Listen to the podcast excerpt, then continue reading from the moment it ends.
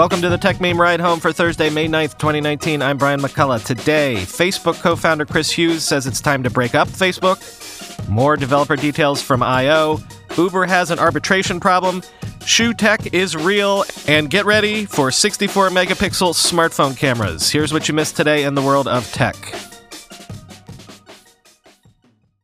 So, in what Kara Swisher this morning called a well orchestrated rollout, Facebook co founder Chris Hughes today penned a bombshell op ed in the New York Times, as well as granting interviews on NPR, all with one message. According to Hughes, Facebook needs to be broken up. Hughes, of course, was one of the kids in that Harvard dorm room where Facebook was founded. He was basically a key driver in Facebook's earliest products and de facto Facebook spokesperson for the early years of the company. Hughes has not been with Facebook since 2007, but to say he is a true blue Facebook OG would be putting it mildly. Let me just quote from the op ed itself Mark's influence is staggering, far beyond that of anyone else in the private sector or in government. He controls three core communications platforms Facebook, Instagram, and WhatsApp that billions of people use every day. Facebook's board works more like an advisory committee than an overseer because Mark controls around 60% of the voting shares. Mark alone can decide how to configure Facebook's algorithms to determine what people see in their news feeds, what privacy settings they can use, and even which messages get delivered. He sets the rules for how to distinguish violent and incendiary speech from the merely offensive, and he can choose to shut down a competitor by acquiring, blocking, or copying it. Mark is a good, kind person but I'm angry that his focus on growth led him to sacrifice security and civility for clicks. I'm disappointed in myself and the early Facebook team for not thinking more about how the newsfeed algorithm could change our culture, influence elections, and empower nationalist leaders. And I'm worried that Mark has surrounded himself with a team that reinforces his beliefs instead of challenging them, end quote. Hughes then goes on to outline some pretty specific policy suggestions arguing largely that Facebook, quote, has created a leviathan that crowds out entrepreneurship and restricts consumer choice, end quote. Actually, I'm going to let you hear what Hughes thinks should be done in his own words from a New York Times video. Listen, it'd be great if Mark could fix this himself. But this, ironically, is a problem he cannot solve. We need the government to intervene with two steps. First, the Facebook empire needs to be broken up. America's regulated corporate empires before, and we can do it again. This isn't unprecedented. And surprisingly, it often boosts the value of these companies in the long run. Federal Trade Commission can force Facebook to unwind its acquisitions of WhatsApp and Instagram. Then we'll see real competition around social media and digital messaging. Breaking up Facebook isn't a punishment for its economic success. It's a way to guarantee that other new companies can compete. We also need a new government agency to protect Americans from the overreach of Facebook and other companies like it. Think about it. We don't trust airlines or pharmaceutical companies to regulate themselves, and we shouldn't trust social media companies either. I'll just close here with one bit of commentary. Owen Williams tweeted, quote, It makes me uncomfortable that all these dudes grow a conscience after getting dirty rich. But Facebook's co founder coming out and saying that the company should be broken up feels like it might be a turning point, end quote.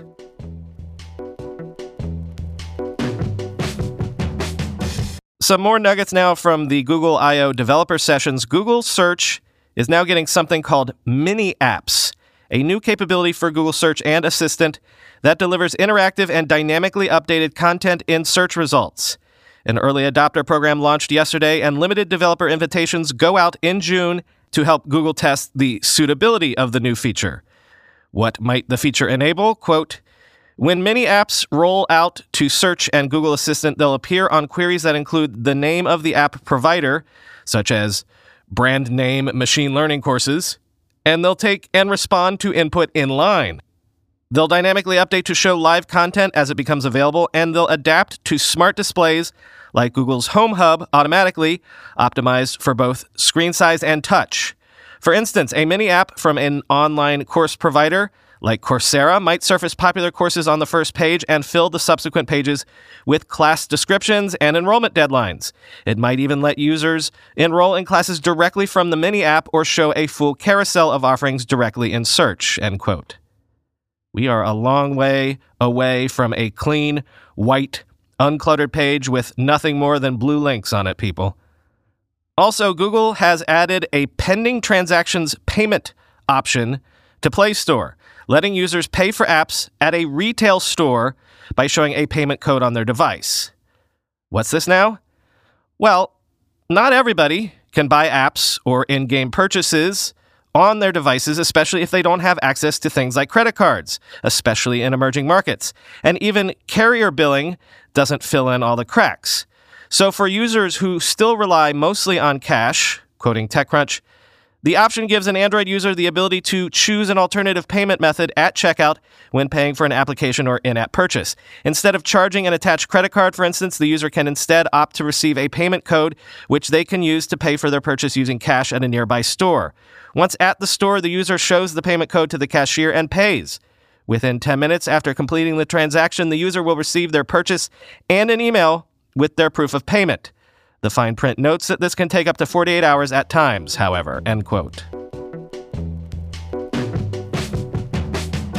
I joked about sneaker tech a few months ago, but it's kind of really not a joke. Nike's new app, Nike Fit, will use AR to help buyers find the right sneaker fit and the app is expected to come to the US in July, quoting Bloomberg. The app could address a financial pain for Nike, which gets over half a million complaints a year about fit.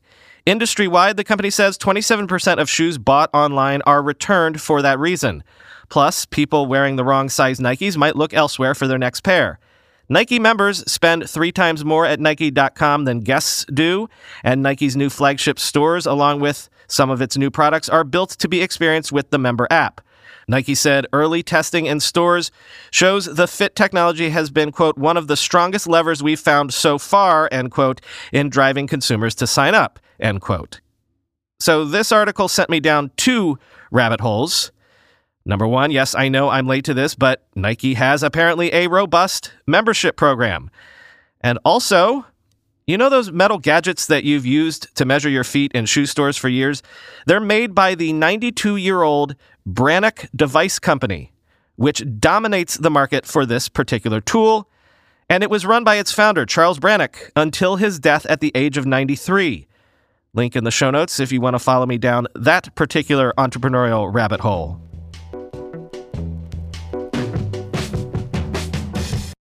You might have seen the ride hailing driver strikes that rolled out across the world yesterday. They were largely intended to point out the insane income disparity wherein the founders and investors in companies like Uber and Lyft rake in billions of dollars, but the people that actually have to make these services work have to scrape by, earning tough and not exactly exorbitant hourly wages. Which, fair enough, but I also noticed that Bloomberg noticed a detail in Uber's IPO that suggests that ride hailing company in particular might have even more problems with drivers than we previously knew. Apparently, more than 60,000 U.S. drivers have filed arbitration suits against Uber. Legal experts say it could take decades to resolve all the suits and might end up costing Uber more than $600 million, or as Bloomberg pithily titled it, death by 60,000 cuts. Quoting Bloomberg, for Uber, using legal arbitration to deal with driver compensation complaints over anything from pay to overtime to mileage reimbursement seemed like the smart play. It would preclude costly class action litigation. It was private, and few drivers would go to the trouble. That may have been a miscalculation. Uber kind of picked its poison in that regard, said Nancy Kremens, general counsel at Globalization Partners in Boston, referring to the company's pursuit of arbitration over courtroom litigation. While the choice might have initially deterred lawsuits, 60,000 arbitrations is, quote, death by a thousand cuts, Kremens said. The volume is impossible to deal with from an administrative and legal perspective, end quote.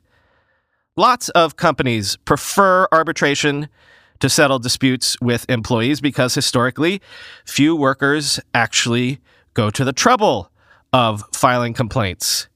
Not so, apparently, with Uber drivers. And apparently, each individual case of arbitration costs as much as $20,000 just for Uber to adjudicate, and that does not include any payments or fines or fees. In theory, Uber could just blanket settle all the claims, but that would open Uber up to the possibility of paying benefits to drivers as employees, which is exactly what Uber has been trying to avoid since day one. By the way, much more on the ultimate long term viability of Uber's business model, or lack thereof, on one of the bonus episodes coming this weekend. Couple of odds and ends stories I've been saving all week, both about pushing the boundaries of tech. The next world's fastest supercomputer will be built by AMD and Cray for the U.S. government by 2021, the U.S. Department of Energy announced earlier this week. The machine will be called Frontier, will be built for the Oak Ridge National Laboratory in Tennessee, and is expected to have 1.5 exaflops of processing power. More on that. Quote When constructed, Frontier should be the most advanced example of what is known as exascale computing. This is the next generation of computing capacity in which processing power is measured in exaflops or quintillions of calculations per second. A quintillion is one with a whopping 18 zeros behind it. To give an idea of the scale of this sort of machine, AMD says Frontier will have as much processing power as the next 160 fastest supercomputers combined. It'll be able to handle an astonishing amount of data with a bandwidth 24 million times greater than the average home internet connection, capable of processing 100,000 HD movies in a second. It'll also have a correspondingly huge footprint, taking up 7,300 square feet of space, roughly equivalent to two basketball courts, and containing 90 miles of cabling. End quote. And if that didn't get your nerd juices flowing, how about something a little closer to home and possibly more aspirationally attainable? 64 megapixel phone cameras are coming. Quoting The Verge Samsung has announced a new image sensor for mobile phones with a higher resolution than anything comparable on the market. The ISOCELL Bright GW1 is a 64 megapixel sensor that uses the same pixels as Samsung's current 48 megapixel component, meaning it'll be a physically larger sensor that can capture more light overall. The Bright GW1 will produce 16 megapixel images by merging 4 megapixels into 1, like how existing 48 megapixel sensors turn out 12 megapixel photos by default. Samsung's new sensor will also be able to descramble the color filter for full resolution 64 megapixel shots in good light. End quote. 48 megapixel cameras are already available on select Samsung, Huawei, Oppo, Vivo, and Xiaomi handsets, and Samsung expects to go into mass production on these new cameras later this year, so we could see them show up, or at least teased in the spec sheets of late 2019 smartphone announcements. Finally, today, Polygon has a look at the kids who play Fortnite as so called free or default characters, which can open them up to bullying from their peers. In short, if you can't afford to pay up for in game skins, you run the risk of being tagged as poor or basic or worse. In other words, virtual game items as status symbols that bleed into the real world as avatars for the haves and the have nots. Quote, as Fortnite has shifted into a hangout spot, the messiness of social hierarchies has followed. Some players make a name for themselves based on skill, and status is granted in accordance to your win rate or kill death ratio. But Fortnite matches can only have a single winner or squad, which means that the average person can't stand out in this way. Instead, players earn prestige with other fans based on their character's look. And in the realm of Fortnite, there is nothing worse than having a standard character, otherwise known as a default. And so default has quickly become a put down within the Fortnite community, a signal that you are a lesser player in some way. On more than one occasion, I heard the kids refer to one another as a default. A middle school teacher says, referencing things he's overheard at school. At one point, they started to use it just as a generic insult, both in and out of the classroom. The abuse goes beyond insults. Fans who play as defaults end up getting ostracized by classmates too. Libby, a middle schooler in seventh grade, told Polygon that defaults at her school, quote, get made fun of, and that mockery is compounded by the fact that these players are often on mobile platforms, which are perceived to be a worse experience. Noob is a word that comes up a lot in conversation with parents. Kids ask their parents for skins because they don't want to seem like Fortnite novices in front of other people. The label turns kids into targets, according to a parent on Twitter. Guy Diep, A father of an eight year old boy tells Polygon that while his son asks for money for Fortnite cosmetics to avoid the stigma of a default, what he heard between the lines was more heartbreaking than that. Quote, to translate him, he's actually saying, I need this skin because of my lack of self esteem and confidence, Diep says. Many kids end up spending money in a free game just to keep up with the in crowd, end quote. Sad, but not unexpected, right? Kids are geniuses at making other people feel bad. As a lot of people tweeted, have you ever seen that episode, the FUBU episode of Atlanta? This is like that. As Jack Appleby tweeted, though, quote, good piece on a new form of cyberbullying. Hope uneducated parents don't overreact, though. Fortnite's so big that typical societal issues inherently enter the community.